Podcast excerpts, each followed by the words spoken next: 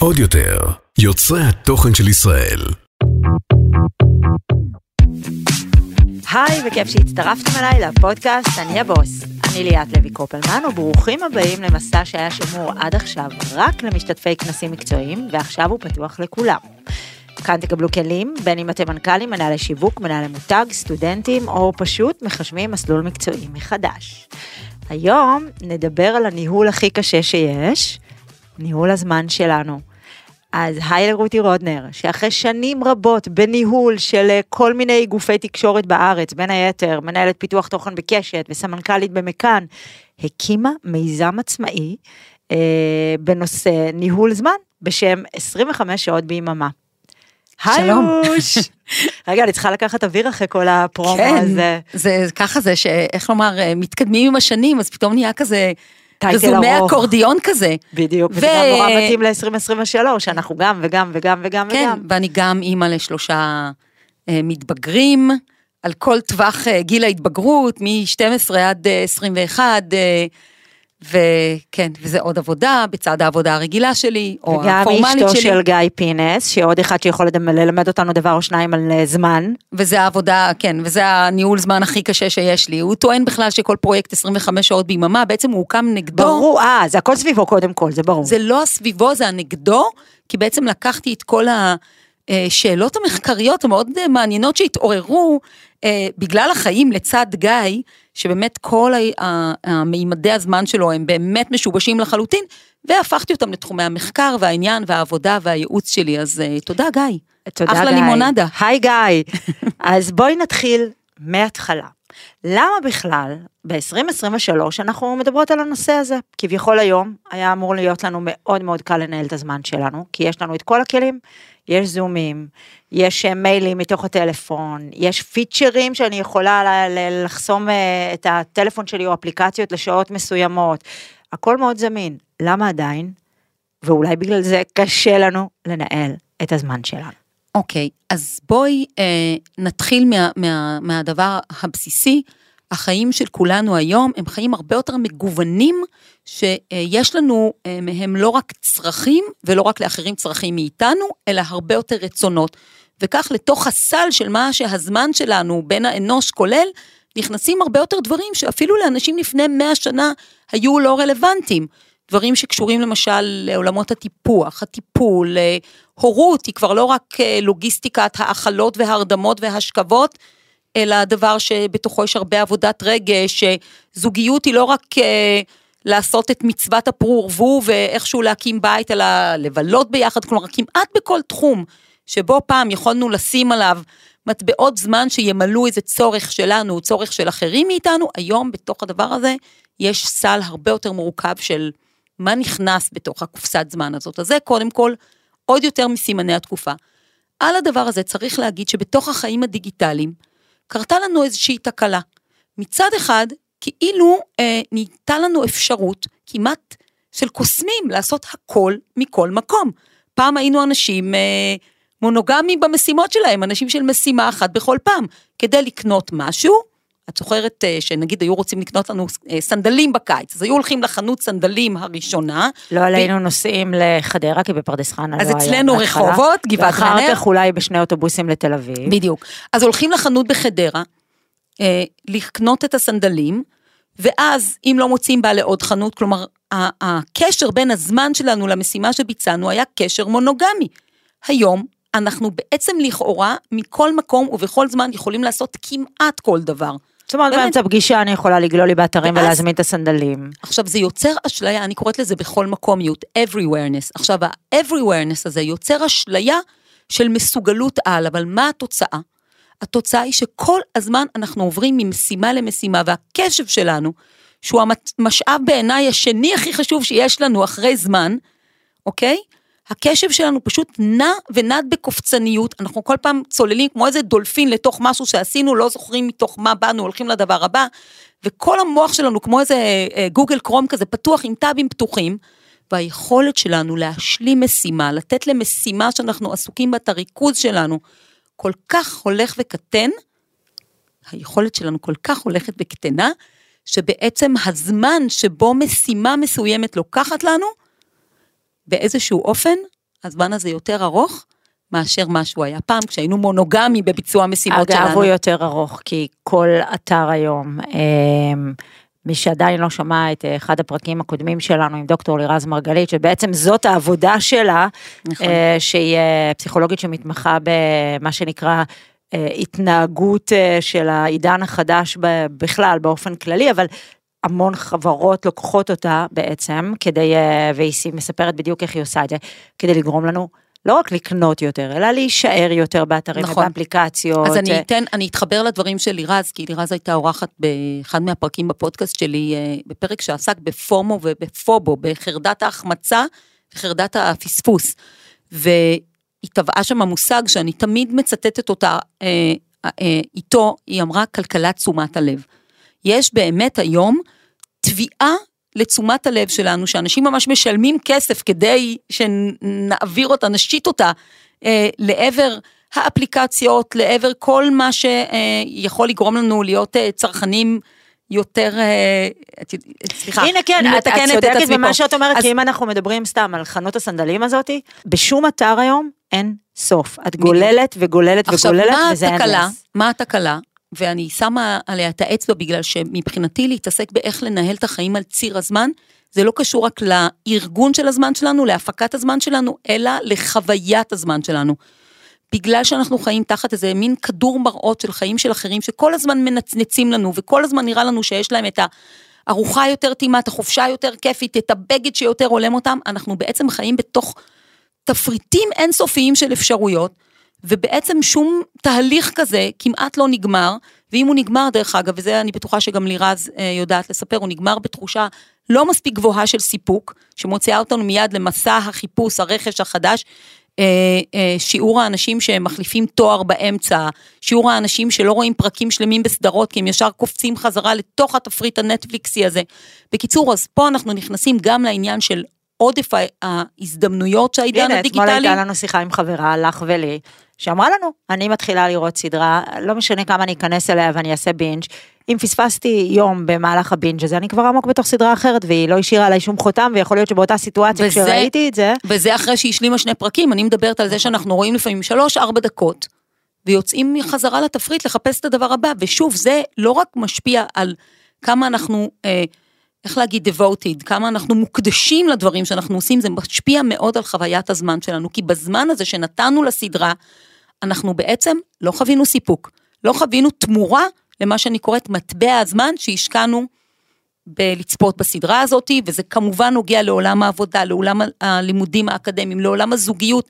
כלומר, אנחנו פוגשים את הדבר הזה של חוויית זמן בלתי מספקת, שגורמת לנו בעצם לאיזה מין יצור אוטו-אימוני כזה של עוד חיפוש ועוד אפשרויות. קודם כל, אז בעצם מה שאת אומרת זה שנכון להיום אנחנו אנשים לא מסופקים, או מאוד קשה לספק אותנו. מאוד מאוד קשה לספק אותנו, אה, ופה אני רוצה להגיד משהו שהוא שוב יותר קשור לעולם החוויה שלנו בתוך הזמן, מאשר לניהול הזמן שלנו, אני רוצה לעשות את ההבחנה, כי יש פה גם צד לוגיסטי מארגן וגם צד מאוד מאוד רגשי. חוויה שלנו בזמן היא חוויה מוצפת אפשרויות. ופה אני רוצה לצטט את הפסיכולוג היהודי ברי שוורץ שאמר, אה, הוא הגדיר את פרדוקס הבחירה ואמר ככל שיש לנו פחות אפשרויות לבחור מהם, אנחנו יותר מסופקים מהבחירות שלהן, ובהרצאות שלי על זמן, אני תמיד תמיד מוצאת זמן לצטט ולהסביר ולהדגים את הרעיון הזה של פרדוקס הבחירה. אז תדגימי לנו. למשל, אמ, כשאני אה, אה, אני, אני אתן אה, דוגמה, אני עובדת עם שורטליסטים, ממש עם רשימות מאוד מאוד קצרות, אני מכווצת את עצמי למעט מאוד אפשרויות, בין אם זה לבחור מה אני אעשה בזמן הפנוי שלי, נגיד בחופשה, או לאיזה ארוחה אני אלך, וגם כשאני עושה בחירות מקצועיות, ואני היום, בגלל שאני עצמאית, כל העולם פתוח בפניי, אני מנהלת עץ קטן מאוד וצר במודע של אפשרויות. למשל, איפה לעשות את הפודקאסט שלי? שתי אפשרויות, אוקיי? אני אלך על האחת, אם לא, אני אלך אל השנייה. ויש עוד שמונה, ויכול להיות שאני אצטרך לפנות לקומה הבאה שבתפריט האפשרויות שלי. אבל את אומרת, אני אטריד את המוח שלי בזה, ואפתח אותה רק כשזה יהיה רלוונטי. ואני אה, מאוד מאמינה שכשאנחנו בוחרים מתוך מעט אפשרויות, חוויית הבחירה שלנו היא כאילו מעצימה את הבחירה שלנו, נותנת לבחירה משמעות, ואז שוב, אני חוזרת לזמן, התחושה שלנו בתוך הזמן היא תחושה יותר מסופקת, יותר מורווחת אה, ויותר נעימה, ולשם אני מכוונת ב-25 שעות ביממה לרווחה הזאת. אז איפה שמים את הפומו בתוך הדבר הזה? כי אם אנחנו נותנים לעצמנו רק שתי אפשרויות, ואנחנו כל הזמן בלחץ של הדברים האחרים ש... אז- שאולי פספסנו. אז פה אני... עבודה אה, עצמית, אני רואה בפומו ממש אויב של היכולת של אנשים להרגיש טוב בתוך הזמן שלהם. ואני רוצה שאנשים יעשו הבחנה בין איזה דירה לקנות, אוקיי? שזה משהו שדורש הרבה מאוד זמן, כי אתה הולך לשים הרבה מטבעות של כסף על הדבר הזה, אז תשקיע בזה הרבה מטבעות של זמן, עם שימוש באינטואיציה וזה, אבל זה לא העולמות שלי. אבל למשל, אה, החלטה קלילה כמו אה, איפה נבלה ביום חמישי בערב, ממש לתת לזה מעט מטבעות של זמן, כי אתם אה, לא מבטיחים לעצמכם סיפוק יותר גבוה מהחוויה, אם לכאורה, יש היום את הביטוי הזה, לדייק, אני רוצה שזה מדויק. לא, אתם מפספסים פה, נכון, זה המדויק הזה, המילים של העידן החדש, נכון? אותנטי ומדויק. המדויק הזה מפספס אתכם. עכשיו יש לי שאלה, איך מי שהפכה את אה, ניהול הזמן ל- לעסק שלה, למותג שלה, לדבר הזה שהיא היא מניעה אותה בבוקר, לקום בבוקר ו- וזה, איחרה לפגישה שלנו בלא מעט זמן. איחרתי לפה בחצי שעה, זה מאוד מאוד יוצא דופן. אה, ואני אתן כמה אה, קווים לדמותם של איחורים, כי כמי מעולה. שעוסקת בזמן זה מאוד מאוד מעסיק אותי. אז קודם כל יש אה, מאחרים כרוניים, וגם למאחרים כרוניים יש כמה סוגים. אני מאחרת כרונית בדרך כלל בשלוש-ארבע דקות, זה האיחור שלי. מדהים שאת ש- קוראת לזה איחור, אגב, היום כן. זה לא נקרא איחור. בגלל שאני מפיקת יתר של הזמן שלי. אני על השעה שלפני הדבר הבא שאני עושה, רוב האיחורים שלנו כמובן הם במעברים ממקום למקום, נכון? אז אני, את הדבר הקודם שעשיתי לפני הדבר הבא, אני לפעמים אה, מעמיסה עליו קצת יותר מדי ציפיות ממה אני אעשה בזמן הזה, ואני לכן אה, מאחרת כתוצאה מ, אה, מהפקת יתר של הזמן. יש את המאחרים אה, הכרוניים שאצלם זה יושב על הפרעת קשב, על קושי באמת מנטלי עמוק לעבור ממצב למצב. יש לי כמה כאלה בבית. גם לי דרך אגב, כל פרק ה... שאגב, אנשים שהן מדייקניות כמונו ודיברנו על זה, זה מטריף אותי, אבל זה קווים שלא נפגשים. אני ממש יצאתי למחקר אה, האיחורים שלי, ויש לי פרק על זה בפודקאסט, בגלל שאני חיה עם מאחר כרוני כבד, ובמשך שנים אה, כל כך חוויתי את זה דרך ה... כמה זה פוגע בי, וכמה זה פוגע בילדים, ואיך אתה לא חושב על אנשים, וממש יצאתי לחקור את התופעה הזאת מלאת, נקרא לזה איזה זעם קדוש, וגיליתי שהמאחרים עצמם נורא נורא סובלים. אה, והם האוכלוסייה שהכי מעסיקה אותי, כי זה נוגע להרגלי זמן ארורים, והבעיה עם הרגלי זמן ארורים, כמו למשל איחורים כרוניים, או למשל אנשים שהולכים לישון מאוחר מדי ומונעים מעצמם שינה, אה, הבעיה באיחורים האלה שמאוד מאוד קשה לשנות אותם, למה?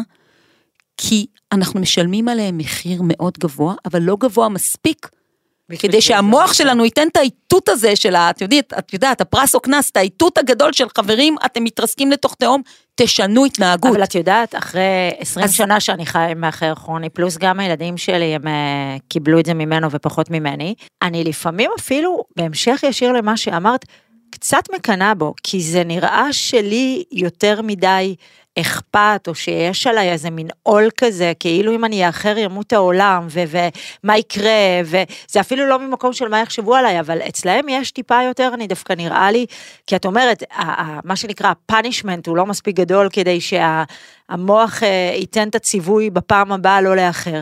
ואני אומרת, דווקא יש בזה משהו אולי טיפה יותר בריא, כמה שזה נשמע מוזר. כן ולא, קודם כל כי אנחנו כן מתפקדים בתרבויות מוטות זמן, אבל אחד הדברים שהלכתי למשל להתעסק איתו בפרק של האיחורים, זה למשל לחקור תרבות שבה אתה לא מאחר לשום מקום, כי אין בדיוק שעת התחלה לדברים, או שעת סיום, ולכן, ולמשל אני מראיינת שם מישהו שמומחה ב, את יודעת, תורות מזרחיות ובתרבות המזרח, על האם בכלל איחור הוא דבר תרבותי, אפרופו זה שמיד ציינת את זה בהקשר של זה שאת ממוצא יקי והכל, אז כמובן שאנחנו מכניסים פה בסוגריים, כל היחס שלנו לזמן הוא מאוד מאוד מוטה תרבות, והיחס אני מודה שלנו גם לזמן... שזה החמיר בצבא, שהייתי קצינה, זה ממש עשה לי שריטת זמן מטורפת. דווקא חיובית לדעתי, אבל... אה, אז קודם כל, אז, אז תראי, אז פה צריך להגיד, שאפרופו הפקת היתר של הזמן, אני מאוד צריכה לשמור על עצמי, לדעת בתוך זה שיהיו גם זמנים יותר ואקומים ויותר מאובררים, כי אני נוטה להפקת יתר של הזמן, שזה הצד השני, של חברים שלי אומרים, איזה 25 שעות ביממה, יש לי שעה ביממה. זאת אומרת, הם כאילו פורסים את מה שהם עושים, את הדבר האחד או את השניים לאורך כל שעות היממה. אז אנחנו קצת אה, לוקות בזמניטיטיס, יכול להיות שגם היינו, לזה... בגלל שהיינו מנהלות, זה, יש בזה גם אחריות שהיא מאוד מאוד, את יודעת, כשערכתי את מילא גוסטל שהוא היה חודשי, אז היה יותר מרווח, אבל פנאי פלוס למשל, זה... את יודעת, כן, אני את- לא אעמוד בזמן, המכונה תעמוד, אוקיי, מעולה. הכסף איש, כאילו נהיו ישלמו לך- אותו. נהיו לך הרגלי זמן מאוד מאוד טובים ובריאים, אם הם משרתים אותך. אם עכשיו את לוקחת את האישיות שלך, הכל כך מוטת ניהול מדויק של זמן, כן, ורוצה לחיות שנה בסיני, יכול להיות שתצטרכי לעבור איזשהו סוג של טיפול שיתאים אותך לתוך חוויית זמן אחרת, כי זה לא ישרת אותך. אותי כרגע, יכולת הפקת הזמן שלי מאוד מאוד משרתת, ולאיחור שלי פה, באמת לא לקחתי בחשבון משהו נורא נורא משמעותי, שאני תמיד תמיד רוצה להאיר את עיניהם של אנשים לגביו. יש לנו זמן גלוי, זמן גלוי זה מתי אה, ליאת ורותי נפגשות באיזשהו מקום בבני ברק להקליט פודקאסט. הזמן הסמוי, שאני לא יודעת לכמת אותו, והרבה פעמים אצל רוב האנשים הוא לא מופיע ביומן, אצלי הכל מאוד מנוהל דרך יומן, הוא הזמן, למשל במקרה הזה, של ההגעה למקום הזה. בגלל ש, שהגעתי למקום חדש שאני לא מכירה, ו- וזה דרש איזשהו סוג של ניווט בשטח שפחות הכרתי, לא לקחתי בחשבון שכנראה אני מוטת טעות, אני אעשה איזושהי טעות, שתגרום לי לסללום פה בכל כבישי אבל מה השרון. גרם לך להרגיש שראית שאת כבר מאחרת לא בחמש דקות אז- ולא בעשר דקות? אה, אז קודם כל שמת לב שברגע שהבנתי את ממדי הטעות, הדבר הראשון שעשיתי זה לשדר לך את זה. למה? אני כבר בלחץ, אני כבר נוהגת עכשיו בסטרס, אבל אני רוצה לנסות לשחרר אותך מהסטרס של לחכות לבן אדם שאין לך מושג מתי הוא מגיע. זאת העצה הראשונה שלי למאחרים. תתקשרו את זה לאנשים שמחכים לכם, תשחררו אותם לפחות מהמתח של מתי אתם מגיעים ומתי אתם מגיעים. ידעת שיש לך רבע שעה, וואלה, אולי עשית בה איזה שיחת טלפון שחשבת שאין לך זמן לעשות, ועשית את השיחה הזאת. אולי דיברת עם המפיקה שלך על הפרק הבא ועשיתם קצת סדר, כלומר נתתי שיחת לך... טלפון למרואיינת הבאה, שתאחר כי חל איחור, חל עיכוב. בסדר, אז זה באמת... אבל נכון, אבל יש אבל פה ב- ניהול. אבל צריך להגיד, אפרופו המושג של מטבעות זמן, לפני כמה זמן נפגשנו בנסיבות אחרות, ואת איחרת לי ונורא נורא התנצלת, התנצלת. ומה אני אמרתי לך? אמרתי לך, ליאת, מטבע הזמן שאת שמה עכשיו על הפגישה שלנו, שנתקעה לך באמצע היום, באמצע שום מקום, היא כל כך יקר, שאני אה, מבינה כמה היה קשה לך להגיע, ואני רואה אפילו ערך לזה שהגעת, הגם שבכך וכך איחור. כלומר, את מבינה, יש פה איזשהו משא ומתן בינינו על מטבעות הזמן שלנו, וכן, כאילו ממש הרגשתי מאוד, מסע חליפין, כמו שדיברנו על והרגשת- סחר חליפין, בדיוק. כמו על הסנדלים. ממש הרגשתי לא טוב עם זה, שאני אה, גוזלת מכם עכשיו את מטבעות הזמן היקרים שלכם, הבנתי שנצטרך יותר לתקתק, לדבר ככה בצורה יותר מפוקסת, כדי להחזיר לכם חלק מהמטבעות האלה בחזרה. אה, וכל החשיבה שלי על זמן היא מאוד סביב הרעיון הזה של להשתמש בו כמו במטבע. אז אני מצטערת שבזבזתי לכם את לא, זה- המטבע. בזבזת מטבע מתוקה, אנחנו אה, רוצים את המטבעות בחזרה, ואני אוהבת זהב. אז אה, זה אגב, אפרופו, תמיד כשאני מתחילה הרצאה, את יודעת, לפעמים זה בשעות צהריים, בכל מיני חברות וארגונים, ואני אומרת להם, תקשיבו, אני הולכת לקחת לכם עכשיו שעה, אבל אם ההרצאה ת- תעבוד כמו שצריך, אתם מקבלים את השעה הזאת בחזרה עם ריבית. אז לכי תדעי, גם לך אה, יכולה נכון, להיות את צודקת, אה, אני שעה אעדכן בחזרה אותך, אני עם יודעת ריבית. איפה להשיג אותך. אז אתמול באמת, פגשתי בחורה שהיא מנהלת בכירה מאוד מאוד עסוקה. והיא אמרה לי, את יודעת, את מכירה את הנגיעות האלה, שפתאום מישהו שולח לך איזה מין דש כזה, והוא רק נוגח בך איזה נגיעה קטנה, אבל את באמת מתפוצץ לך הלב משמחה. והיא אמרה לי, את לא מבינה, החיים שלי השתנו בזכות המחשבה הזאת על הזמן שלי כמו מטבע, ובעצם איך אני משחקת עם ההשקעות של המטבע הזה, זה עשה לה, היא שמעה, היא הייתה בסדנה שלי לפני שנה, וזה ממש עשה לה שינוי. אז תקשיבו אה, מה אנחנו. הולכ- הולכות והולכים לעשות פה, אנחנו נשאב את כל המטבעות שיש לרותי לתת, שכולכם תצאו מפה אחר כך עם אה, תחושה כזאת שקיבלתם מלא מלא מטבעות שיחזרו אליכם אחר כך. אז באמת דיברנו על, על זמן ועל, אה, ועל איחורים, ולמה אנחנו בכלל מדברות על זה היום? כי העידן החדש. אבל אני חושבת שהחלק הקשה באמת בניהול זמן הוא לא באמת הזמן הפיזי כמו שאמרנו, אלא האופן הפסיכולוגי שבו אנחנו תופסים אותו. ובואי, גם אה, לשנות הרגלים זה מאוד וואו. מאוד קשה. אז בואי מאוד. נוריד רגע מרמת ה, מה שנקרא הדיבור התיאורטי לתכלס. אוקיי, אז קודם כל, אני צריכה להגיד על התכלס. אני מאוד מאוד מאמינה ששינוי התנהגותי והיכולת של אנשים להניע מהלכים לא פשוטים בחיים שלהם, שחלקנו חי אותם כבר עשרות שנים, את יודעת, כאילו גם אה, בחור אה, או בחורה שמגיעים לאוניברסיטה, הם עכשיו נאבקים עם תואר שני או עם דוקטורט, במקביל לזה שהתחילו להם חיי העבודה והמשפחה, הם גם כבר 20-30 שנה מתנהלים באופן מסוים, שלא לדבר עלינו, שזה אפילו קצת יותר. אז אני ממש מאוד... קצת. קצת. אז אני מאוד מאוד אוהבת, קודם כל להפיל לאנשים אסימונים, ביטוי שאין לו כבר תוקף, אז אני לא יודעת איך לקרוא לזה, להוריד מטבעות להם, זהב, סחר חליפים של להוריד. להם קבצים. כן. אני אוהבת קודם כל, אני אוהבת שקודם כל אה, אנשים יבינו דברים אחרת, יקבלו ידע חדש לעבוד איתו, שבתוכו הם יוכלו לשנות את ההתנהגות שלהם. אז אני תמיד הולכת מה שנקרא top down, מהתובנה אל המעשה. הזכרת את העניין של פסיכולוגיה של זמן, האתגר הכי קשה, והוא מאוד מאוד אישי, שיש לכל אחד מאיתנו, זה לחבר בין הזמן הסובייקטיבי שלנו, לזמן האובייקטיבי, לזמן הנתון של העולם. זאת אומרת, תתני לנו דוגמה. ובתוך הזמן הסובייקטיבי הזה, יש רצונות שלנו מהזמן, צרכים שלנו מהזמן, את מזג הזמן שלנו. האם את בן אדם מהיר ומתקתק, או בן אדם איטי ונינוח? רגע, אז בואי אוקיי? תסבירי למאזינים ולמאזינות שלנו שלא מבינים את המושג זמן סובייקטיבי. מה זה זמן, אומר? זמן סובייקטיבי זה בעצם האופן שבו אנחנו צריכים את הזמן שלנו, משתמשים בזמן שלנו, רוצים לעשות דברים אחרים לאורך הזמן שלנו, והדבר המשמעותי בעניין הזה, כי תראי, מה שלא על ציר הזמן, לא מתקיים בחיים שלנו, אוקיי? אני יודעת שזה מין משפט כזה, וואו, ואנשים פקפקנים כמוני ישר אומרים, לא, לא, איתו הלא. דברים שאין להם מקום על ציר הזמן, לא מתקיימים בחיים שלנו. אם את רוצה עכשיו להיות בקשר עם מישהו, אם הקשר הזה לא ימצא את מקומו בסוף כמשהו שמתבטא במטבעות של זמן, זה יהיה משהו שלא הופך, את יודעת, ממחשבה למעשה, אוקיי? אגב, זה, זה מעניין להגיד, כי באמת אה, מהמון שיחות עם אה, חברות, נגיד רווקות, אוקיי? שמנהלות איזושהי מערכת יחסים, תמיד יש את הקטע הזה של בעיניהן המערכת יחסים הזאת מתקיימת, אבל כמות הפגישות שלהם היא מאוד מועטה. מה שנקרא, הזמן המשותף שלהם, זאת אומרת, אז פה, את יודעת, מה זה מערכת יחסים, והאם התכתבות בוואטסאפ, שהיא גם דבר שדורש זמן, הוא חלק ממערכת יחסים, ולדעתי לא, לא יודעת, כן, אבל אבל... דווקא אני חושבת שזה כאילו, את מדברת על להפיל אה, קבצים או להפיל אסימונים, יש לי שיחה אחרי זה לעשות עם חברה. ב- בסופו של דבר, נורא קל. בהמשך למשפט יש, הזה. יש אזורי, יש אירועי זמן נורא, נורא שקל לכמת. כמה שעות אנחנו בעבודה, או כמה שעות אנחנו ישנים, אוקיי? או אנשים בצדק מקמטים אפילו דברים כמו כמה זמן עם הילדים וכולי, אבל יש המון דברים מופשטים שאי אפשר לכמת אותם, ומצד שני, אם הם לא יתקיימו על ציר הזמן שלנו, הם לא יקרו ואין לנו פה הלוואות, אנחנו לא יכולים לקחת זמן מאף אחד אחר, כן יכולים במטבעות של כסף לקנות מטבעות זמן של אחרים, אבל מה עם אה, מישהו שיאהב במקומנו, יישן במקומנו, יצליח במקומנו, זה בלתי אפשרי. אז יש לנו צרכים מאוד פרטיים מהזמן, יש לנו אישיות זמן. האם אנחנו אנשים עם טמפרמנט גבוה ומהיר, מואץ כזה, מתוקתק? האם אנחנו אנשים מאוד מאוד איטיים ושלווים? אפילו לדבר, האם אנחנו אנשים נמנעים, למשל, שמאוד מאוד קשה להם לעבור מדבר לדבר כי הם מפחדים לעשות את הדבר הבא.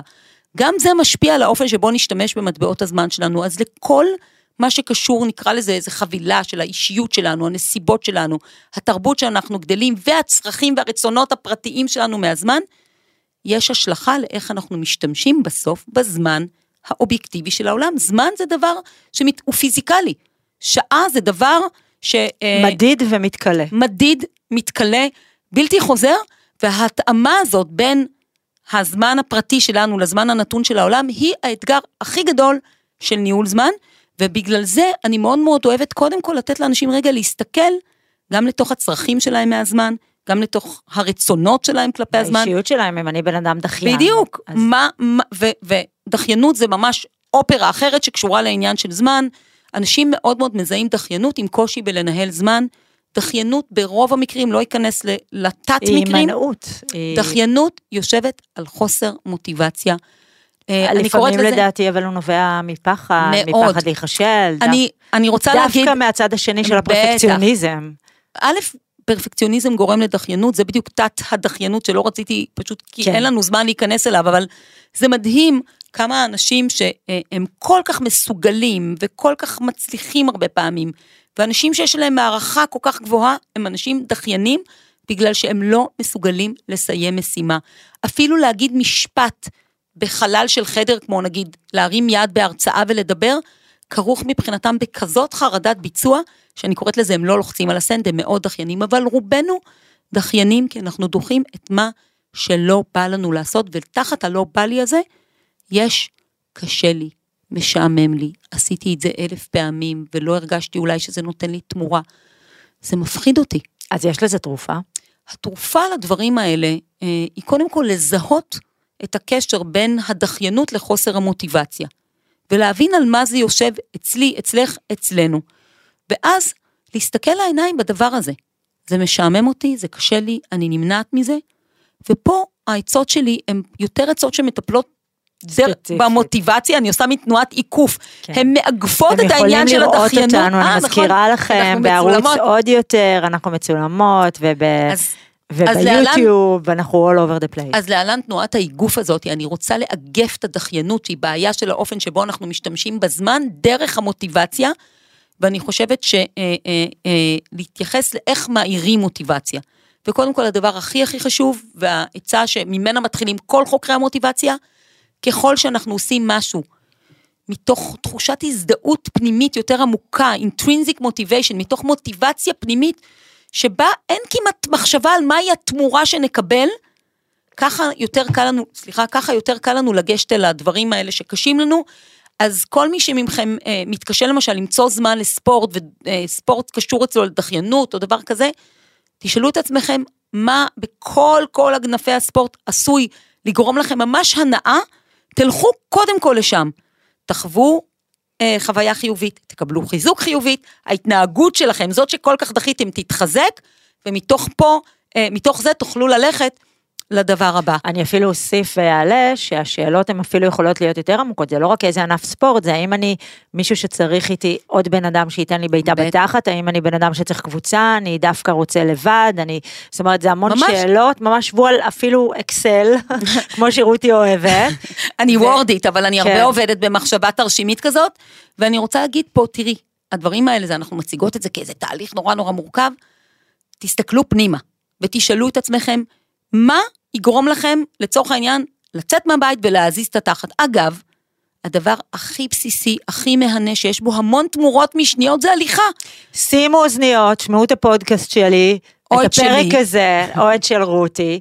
ו- ותזיזו את התחת, והנה אנחנו נותנים פה 40 דקות, שעה, כל פרק, זה באמת מה שאתם נכון, צריכים. אז הרבה פעמים... שלוש פעמים ביום מינימום. אז הרבה פעמים... שלוש פעמים בשבוע מינימום. אני מאוד מאוד מאוד אוהבת ללכת, כי בהליכה, הגוף שלי זז, אה, מה שאני קוראת רותי מההווה, עושה עכשיו פעולה סופר משמעותית לטובת רותי מהעתיד, בן אדם שרותי מההווה מאוד אחראית לגורלו, למרות שלא תמיד היא עושה את הדברים הנכונים בשבילו, ובזמן הזה אני שומעת מוזיקה, אני קובעת שיחה, אני קובעת עם חברה, ואז יש לי מפגש חברתי. אז התנועה הזאת נצברת דרך פעולה שהיא מאוד... אגב, את לא תשמעי סתם מוזיקה ותלכי שעה בשקט? בטח, בטח. זאת אומרת... הליכה אצלי זה המקום השקט שלי, בגלל שמאוד מאוד קשה לי לתפעל את הטלפון אה, ולהיות מתוקתקת כדרכי, כי אתה לא יכול ללכת כל שנייה לעצור, כל שנייה לעצור. הליכה בשבילי זה ממש פעילות של רווחה עצומה. אז איך זה מוגדר אצלך בתרשימים? כזמן לעצמך? זאת אומרת, אה, זה בהחלט, זה תלוי, כי הרבה פעמים אני למשל קובעת אה, מפגש הליכה עם חברה, ואז אני משלבת פה... זה הזמן שלכם. זמן חברתי, זמן של others עם זמן של self. אה, אני תמיד אספור את הצעדים, כי אני רוצה לקבל על זה גם נקודות במישור באמת של אה, אה, פעילות אירובית ספורטיבית. אגב, אני הולכת מאוד בנינוחות, אני לא הולכת מהר, אני לא לובשת בגדים מיוחדים, אני פשוט יוצאת ללכת. כמעט כל שישי ושבת, בתוך השעות המשפחתיות, אני מוצאת איזה זמן שהם כולם שוכחים מקיומי, יום שישי אחר הצהריים עושה הליכה, שבת בבוקר לפני שהם קמים, אבל זה מאוד נינוח, בשבילי זה בהחלט זמן, אני לא רוצה להגיד בדיוק מנוחה, זמן רווחה.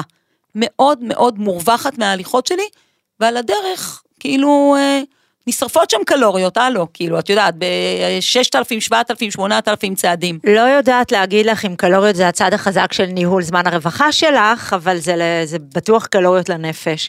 תגידי לי רגע, בואי בואי נדבר רגע באמת על כל מה שדיברנו עכשיו, על העידן החדש הזה, עם כל הטאבים שזה פתח לנו, וכל ה... הנה, הניהול זמן רווחה שלנו בתוך הלוז, הוא ביחד עם המכשירים האלה גם, כי אנחנו לא נלך הרי ורק נסתכל על הנוף, אנחנו כבר לא רגילים לזה.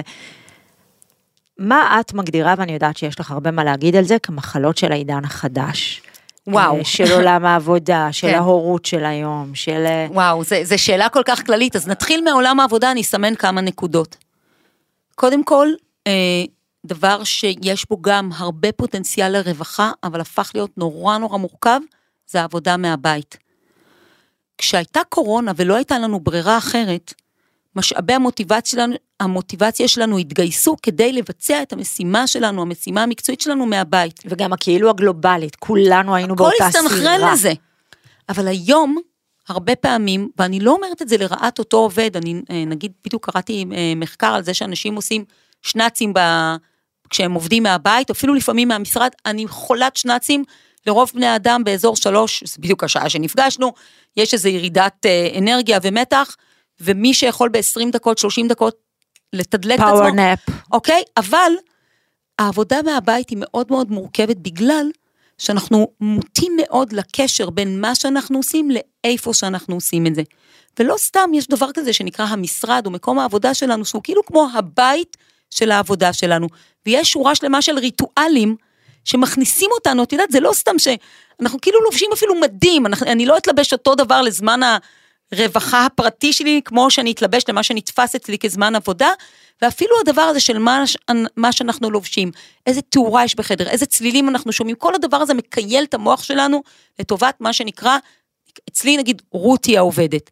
וכשאני בבית, אני מאוד מאוד חובשת את הכובע רותי של הבית, ורותי של הבית היא בן אדם ששלושה אנשים אה, שכל הזמן רעבים, רוצים שהיא תאכיל אותם, ואפילו שהם אה, אה, לא נמצאים ולא, והוואטסאפ שקט, אפילו אז היא חושבת, אולי אני כבר אשים את המים של הפסטה, אז כבר זה ירתח, אז שהם יגיעו וזה, כלומר, ההפרדה בין בית לרותי של הבית ובית לרותי של העבודה, בעבורי מאוד מאוד טובה. היום כשיש את האפשרות, אני חושבת שאנשים הרבה יותר מתקשים ממה שהיה בקורונה, לבצע אגב, את משימות העבודה שלהם. אגב, זו נקודה מאוד. מעניינת מה שאת אומרת, אני רגע אתעכב עליה, אה, היא רלוונטית לדברים אחרים שדיברנו בפרקים הקודמים, אבל אני, זה חשוב להתעכב על זה, כי אני אומרת, אם את זיהית בעצמך את, ה, את ההפרדה הנחוצה הזאת, רותי, היום, רותי של העבודה, מה שנקרא, היא עצמאית, היא כבר לא שכירה של קשת או מכאן וזה, אבל עדיין אני יודעת שיש לך משרד מחוץ לבית. יותר מזה. כי, בדיוק, כי את ישבת עם עצמך והבנת מה נכון לך. אז אני רוצה להגיד ככה, מי שיכול להרשות לעצמו, לפעמים אני חושבת לעצמו, שאולי אפילו כדאי לייצר את ה... את ה אה, מה שנקרא את ה... תקציב לזה, אפילו אם הוא טייט, כי זה, יש אנשים שזה ממש יכול לעזור להם אה, אני, אני כל מקצועית. הפנים שלי, המצלמה רואה אומרות, את כל כך צודקת, אני רוצה להגיד לך, אני לפעמים, מרוב שהיה קשה לי בקורונה לעבוד מהבית, בגלל שכולם עבדו אז מהבית, גם שלושת ילדיי בזום וגיא לתקופה מסוימת, ממש הייתי יורדת לפעמים לעבוד מהאוטו, שעבורי הוא באבל, גם כמו ההליכה, גם מקום מאוד בועתי בשבילי, לרווחה ולתקשורת שלי. עכשיו, לא כל אחד יכול, יכול להרשות לעצמו אפילו, את יודעת, אה, דסק כמו שצריך באיזשהו open אה, space כזה, shared spaces כאלה של משרדים. תמצאו את הקשר, איפה אתם משימתיים. אתם לא צריכים להיות ככה בכל מקום, אבל למי שכמוני מאוד קשה להסיר את כובע רותי של הבית כשאני בבית, אגב, מה יושב עליי? מצוין, והופך אותי להיות בן אדם שמסוגל לג'גלג בבית כמו שצריך, דדליין, אוקיי? אבל אני מאוד מאוד אוהבת ויודעת לפעול בתוך דדליין קשוח, לא כולם יכולים. אז קודם כל אני מסמנת את העניין הזה של עבודה מהבית כדבר שבהתחלה זרח לעומתנו כאיזה אחלה דרך לעבוד וגם להיות הורים. אני חושבת שבשביל הרבה מאוד אנשים זה מאוד מאוד מורכב לעבוד מהבית. בימים שאתם עובדים מהבית, קודם כל תיצרו בהם סדר יום, דרך ממש משימות שאתם מתזמינים לעצמכם, דדליינים שאתם ממש צריכים לעמוד אפילו בהם. אם אין לכם ילדים וזה, זה משהו שאני גם מדברת עליו המון. לכוון שעון, לקום מוקדם, להתלבש, אפילו אם אתם עם. עצמכם בבית. ממש תיצרו כן. את רותי של העבודה. אני מודה שלי זה ממש שמר על שפיות. זה ממש אה, חשוב, ומי שיכול, כמובן, אני ממש אוהבת לעבוד מהמשרד, אבל, אפרופו מטבעות זמן, מי שצריך למשל לנסוע שעה וחצי, הלוך וחזור, כל יום, שלוש שעות ביום, לטובת העבודה שלו, אז יכול להיות שצריך לשקול את שלוש השעות האלה במטבעות זמן ולהגיד, לא שווה לי את מטבעות הזמן, עדיף לי ממש לאמן את עצמי באיך לעבוד בצורה גמישה, ושוב, יש לי פרק שלם על, על איך אה, לעשות את זה, הקשר הזה בין מה שאנחנו עושים לאיפה, ובסופו יש רעיון עם מישהי שהיא נוודת דיגיטלית. היא ממש הגיעה למצב שבכל מקום בעולם היא מסוגלת בעצם היום ליצור ולעבוד, צריך לשמוע את הרעיון איתה של כמה דקות, כי היא ממש מספקת כלים איך לייצר בעצמך את הגמישות הזאת. אז זאת מחלה אחת. מחלה שנייה, קוראים לה היום החוב הדיגיטלי. עשו איזשהו מחקר, מייקרוסופט, המחקרים שלהם על, על עולם העבודה, הם באמת, כל שנה הם מפרסמים כמה מחקרים, הם מחקר אחד גדול, הם מאוד מאוד עמוקים, ומדברים שם על מה שנקרא החוב הדיגיטלי. והם אומרים שבעצם מתוך שבוע העבודה הנורמטיבי במערב, חמישה ימים, רק יומיים אנחנו מצליחים לעשות את משימות העבודה שלנו, בגלל שבשאר הזמן, אם אתם, את יודעת, תכווצי את זה לשתי ערימות, אנחנו עסוקים או בתקשורת פנים ארגונית, דרך ה, כל הפלטפורמות הדיגיטליות, הסלק, האימיילים וכולי, או בפגישות. פגישות זה מחלה כרונית של עולם העבודה המודרני. אני באמת לפעמים, באמת, אני, אני מרגישה שאני שוברת את הראש, אה, איך לרפא ארגונים מהצורך בפגישות אינסופיות, ואני ממש נותנת פה על קצה המזלג, כי זה באמת עניין שלם, כי יש בתוך פגישות גם פסיכולוגיה. זה לא רק הלוגיסטיקה של פגישות, זה גם מה קורה בתוך פגישה מבחינת אה, מאבקי הכוח הפנימיים וזה, אבל ממש... וגם מה אני כמנהל רוצה להרגיש שנכנסים אליי למשרד. בדיוק, שזה... מה מרגיש המנהל ומה מרגישים העובדים, וזה שפתאום סוף סוף מקבל הזדמנות לדבר, אז למה... אני אבל רוצה להגיד ככה, כל פגישת עבודה שאתם או מזמנים או מזומנים עליה, מם, מם, מם. מה המטרות של הפגישה, אל תיכנסו לפגישה ואל תזמנו פגישה ואל תגידו אקספט uh, לפגישה, אם אתם לא מבינים למה הפגישה הזאת מתקיימת. מם מטרה. משתתפים. מם השנייה. מי המשתתפים והאם זה מינימום המשתתפים ההכרחי לקיום הפגישה הזאת. ותשימו לב, בפגישת סינכרון, אם אתם עובדים בין כמה צוותים וזה, צריכים להיות הרבה אנשים, כי אנחנו מסכרנים כמה דיסציפלינות, אגפים. בפגישה למשל שהמטרה שלה היא יצירתית, או לייצר מחשבות חדשות, מינימום אנשים בחדר. בגלל שאם יהיה יותר מדי אנשים בחדר, אנשים יעשו מה שנקרא social loafing, הם כאילו יעופפו למקום שאחרים עושים בשבילם את העבודה, או שהם, כל מיני תחושות פסיכולוגיות שמתעוררות, פגישות שהן יצירתיות בטבע שלהם. או כמו שאומר רון קופמן הגאון, שדעה היא כמו חורתחת, יש לכולם, בדיוק. וזה לא נגמר. אז בפגישות שהמטרה שלהם היא יצירתית ופיתוחית, מינימום אנשים, פגישות עדכון, לשקול אם בכלל צריך לעשות פגישה, אז המם השני שלנו הוא משתתפים. מה מינימום המשתתפים ההכרחים ורק אותם לזמן, לא לעשות טובה לאף אחד, ולא להפיל עול על אף אחד, ולא להרגיש אף פעם שאוי אוי אוי, אותי לא זימנו. רק אם אתם הכרחיים בפגישה, תשתתפו. והמם השלישי, מהי המשימה? לצאת מכל פגישה עם הבנה של מה יצא לי מזה. אני תמיד אומרת שבתסריטאות, אה, אתה לא, את, סצנה שבאה לגיבור או לגיבורים או לעלילה לא, לא השתנתה מתחילת הסצנה לסופה, היא נמחקת מהתסריט. אז אותו דבר בפגישה. אם אתם יוצאים מפגישה ולא ברור לכם מה ה action item שלכם, מה עכשיו צריך לקרות, מה הדבר הבא, מה התחנה הבאה, לפעמים אגב לקבוע אותה כבר, צריך רגע להבין את הדבר הזה, אחרת כל הזמן שבזבזתם שם היה מיותר. אז אה, חוץ מזה ששתיתם תה. נתת דוגמה בתסריטאות, אבל אני אגיד לך אה, שאני לקחתי את זה, אני בדיוק אה, משליכה את זה עכשיו על עולם העיתונות נגיד, ש, שהייתי בו 22 שנה, שזה בדיוק זה, וזה עוד יותר החמיר כש, כשבעצם אנשים התחילו לרקוד. מה שנקרא לצרוך תוכן בחינם, ואז היה צריך לגרום להם גם להמשיך לרכוש בכסף וגם להשאיר אותם אחר כך כאילו נאמנים לעיתון, אז באמת זאת הייתה הגישה שלי, שבכל דף שהם מדפדפים, שהם א' יבינו למה הם שילמו על זה כסף, ודבר שני, לתת להם ערך. מוסף כזה שהם לא יקבלו בשום אז... מקום אחר, שהם יחזרו. למה? מה שגרם לזה, את יודעת, גרם לי להתעסק בדבר הזה. את רצית כעורכת לקבל מאנשים מה?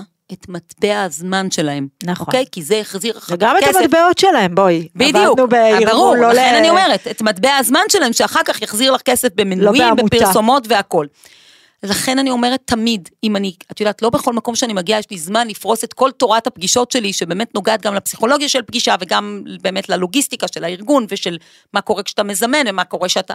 אבל אם יש לי משפט אחד להגיד על פגישות, כשלפעמים זה כל מה שיש לי, אני אומרת, מטבע הזמן שאתם שמים בפגישת עבודה, הוא מאוד מאוד יקר ונוטה לבזבוז, תתייחסו אליו בחרדת קודש. גם אם אתם מזמנים, אני ממש רוצה לרפא ארגונים מהזמן המטורף שמושקע בפגישות, אמ, כי חבל, כי מה קורה?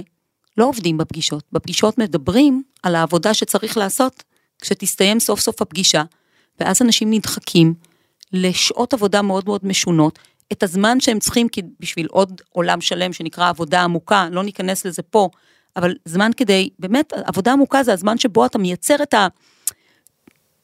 את השמן זית כן. שלך, את הדבר שלך, זה המסיק הפנימי שלך, של הדבר שעליו משלמים לך. הרי לא משלמים לך על זה שהשתתפת בפגישה, אוקיי? אלא אם כן אתה פסיכולוג לצורך העניין. אז אין זמן לעשות את העבודה העמוקה, כי כל היום שלך משובץ ומרוצף בפגישות. עכשיו אני עושה תנועה של שיבוש וזה, הנה, למצלמה. בקיצור, ממש ממש קמצנות לגבי המטבע של פגישות, ואני בבקשה. אגיד, ואני אגיד עוד, אה, עוד אה, טיפ קטן בהמשך למה שאמרת עכשיו.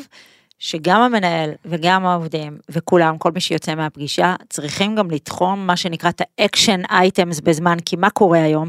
מרוב שיש כל כך הרבה פגישות ויוצאים לכל כך הרבה action items, בואי, דברים גם מאוד מתמסמסים ולא קורים, והרבה דיבורים הם, אה, הם בסוף נשארים באותו חדר. אה, ואז בעצם הפגישה לא הניעה את העלילה קדימה. בדיוק. לא הניעה את העלילה קדימה, ואגב, אין פגישה שאני נכנסת אליה, שאני לא פגישת עבודה, כמה זמן יש לנו? תמיד אני יודעת את זה. אתם מכירים את זה שאתם אה, לוחצים play ביוטיוב, אתם יודעים אם זה 15 דקות, 17 דקות, כמה זמן יש לנו. תתארגנו, זה כמו מנה של אוכל, נכון? אם יש צלחת קטנה, תיקחו כל אחד מנה יותר קטנה, אם יש צלחת ממש גדולה, אז נאכל ככה כמו חזירים. כמה זמן יש לפגישה?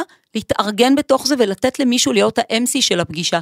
מישהו שהוא קצת יותר ככה יודע לנתב את הדברים, כמו איזה מארח של תוכנית אירוח, שהוא ינהל את הפגישה, אה, כי הוא, הוא, הוא ידע לוודא שאנחנו יודעים למה נכנסנו אליה ועם מה אנחנו יוצאים ממנה. אז הנה, את מדברת על איזשהו ניהול אה, של התקציב של הזמן בעצם. כאילו, אז אני יודעת שיש לך הרבה מה להגיד גם בעניין הזה. איך אנחנו לוקחים את הזמן, מתייחסים אליו כמו לתקציב, ו... ו...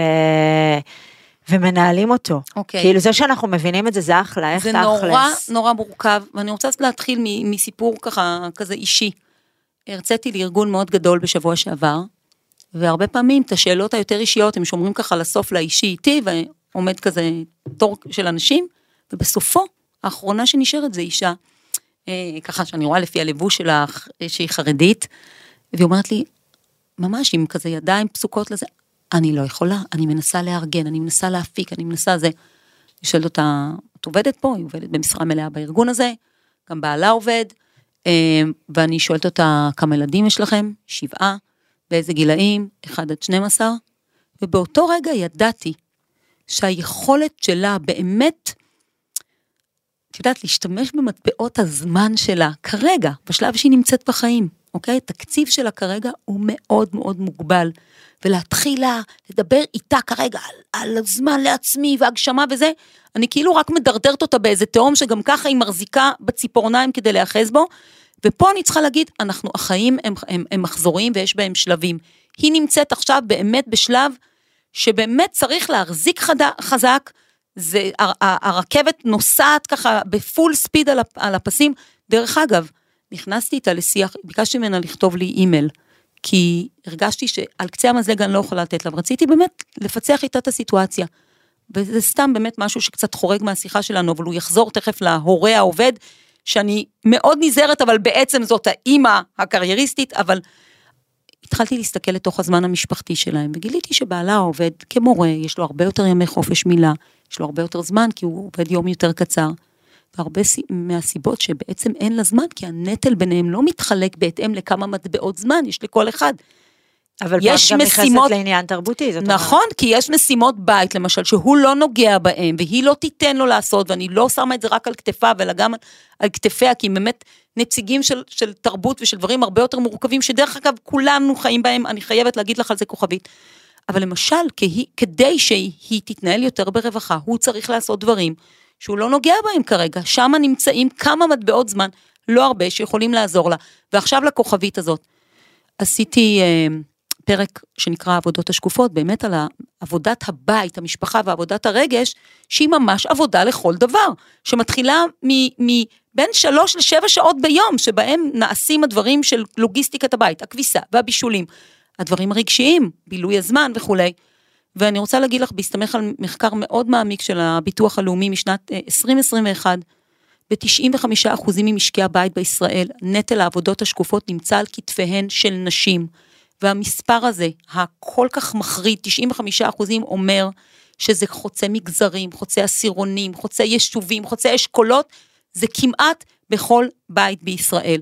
ולכן המשימה הזאת, של להחזיק בעצם גם את האפיק הזה של זירת הבית והמשפחה, שאצלי בעולם של חלוקת הזמן שלי היא זירת ה-other, זירת מערכות היחסים, והזירה של הסלף, הזירה שבתוכה אני מטפלת, מטפחת את עצמי, ואת זירת ה-work, זירת הפרנסה, להחזיק כמו באיזה חלל, לשלב את שלושת הזיר, שלוש הזירות האלה ביחד, לכדי תקציב זמן שיאפשר לנו להגיע לרצונות ולצרכים שלנו, זה כמעט בלתי אפשרי. ולכן, איך עושים את זה בכל זאת?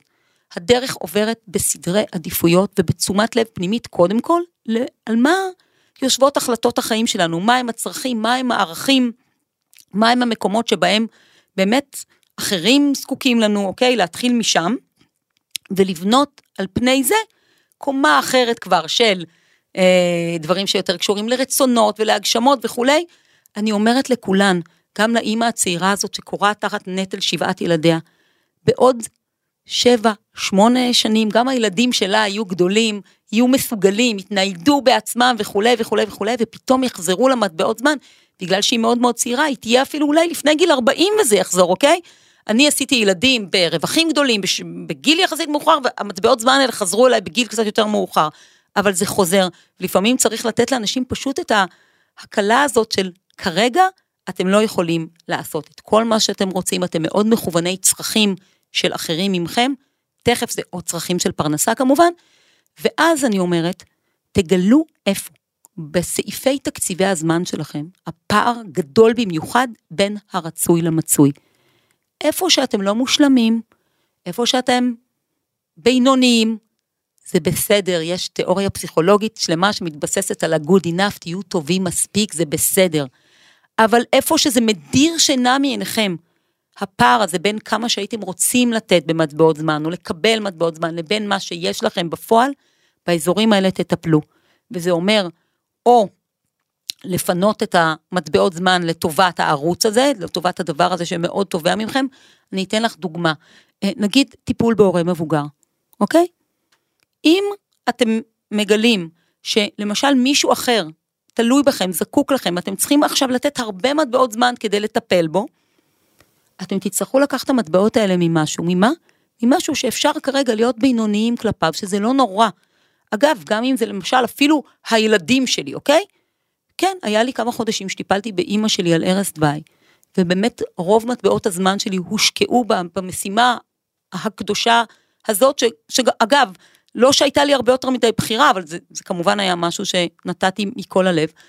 ובזמן הזה לא הייתי האימא המושלמת שאני רוצה להיות, ולא הצלחתי להגיע לכל קצוות הפיתוח של העניינים שלי בעבודה ולכל, לא. הייתי באזורים האלה בינונית, ואפילו על דברים מסוימים ויתרתי, וואלה, אני בן אדם שמשקיע בתחביבים שלו באמת מטבעות זמן משמעותיים לי בשבוע. בחודשים האלה לא התאמנתי ולא הלכתי, אני לומדת לרקוד, לא הלכתי לשיעורי ריקוד, ולא רק בגלל שמצב רוחי לא אפשר את זה, לא, יכולתי לעשות הפוגות אה, אה, מהבית חולים, בחרת לא, שלא, בחרת לשמור את הכוחות. כן, אז כשאתם מגלים פער גדול בין הרצוי למצוי, או לוותר על דברים אחרים כדי לסגור את הפער, או להתביינן, כלומר להרשות לעצמכם להיות בינונים לזמן מסוים, או לתת את כל מטבעות הזמן שהדבר הזה צריך, אבל להיות קשובים לערכים שלכם ולסדרי העדיפויות שלכם. כל ההתנהלות שלנו על פני הזמן צריכה לשבת על הדבר הזה. וואו, אני חושבת שעם המשפט החזק הזה, אנחנו אה, יכולות לסגור את הפרק, למרות שיכולנו לדבר עוד שעות, שעות. ואנחנו נעשה את זה, תכף שיסגר המיקרופון. אז עד כאן הפרק שלנו, תודה רבה לרותי רוטנר. תודה, ליאתי. אתן ואתם יכולים ויכולות להזין לנו בספוטיפיי ובכל פלטפורמות הפודקאסטים. אתם גם יכולים לצפות בנו בספוטיפיי בערוץ עוד יותר פלוס, ערוץ הבין של עוד יותר, וגם לצפות בנו ביוטיוב. תודה שהאזנתם, ניפגש בפרק הבא. עוד יותר, יוצרי התוכן של ישראל. הוקלט באולפני אדיו, המשווקת את ספוטיפיי בישראל.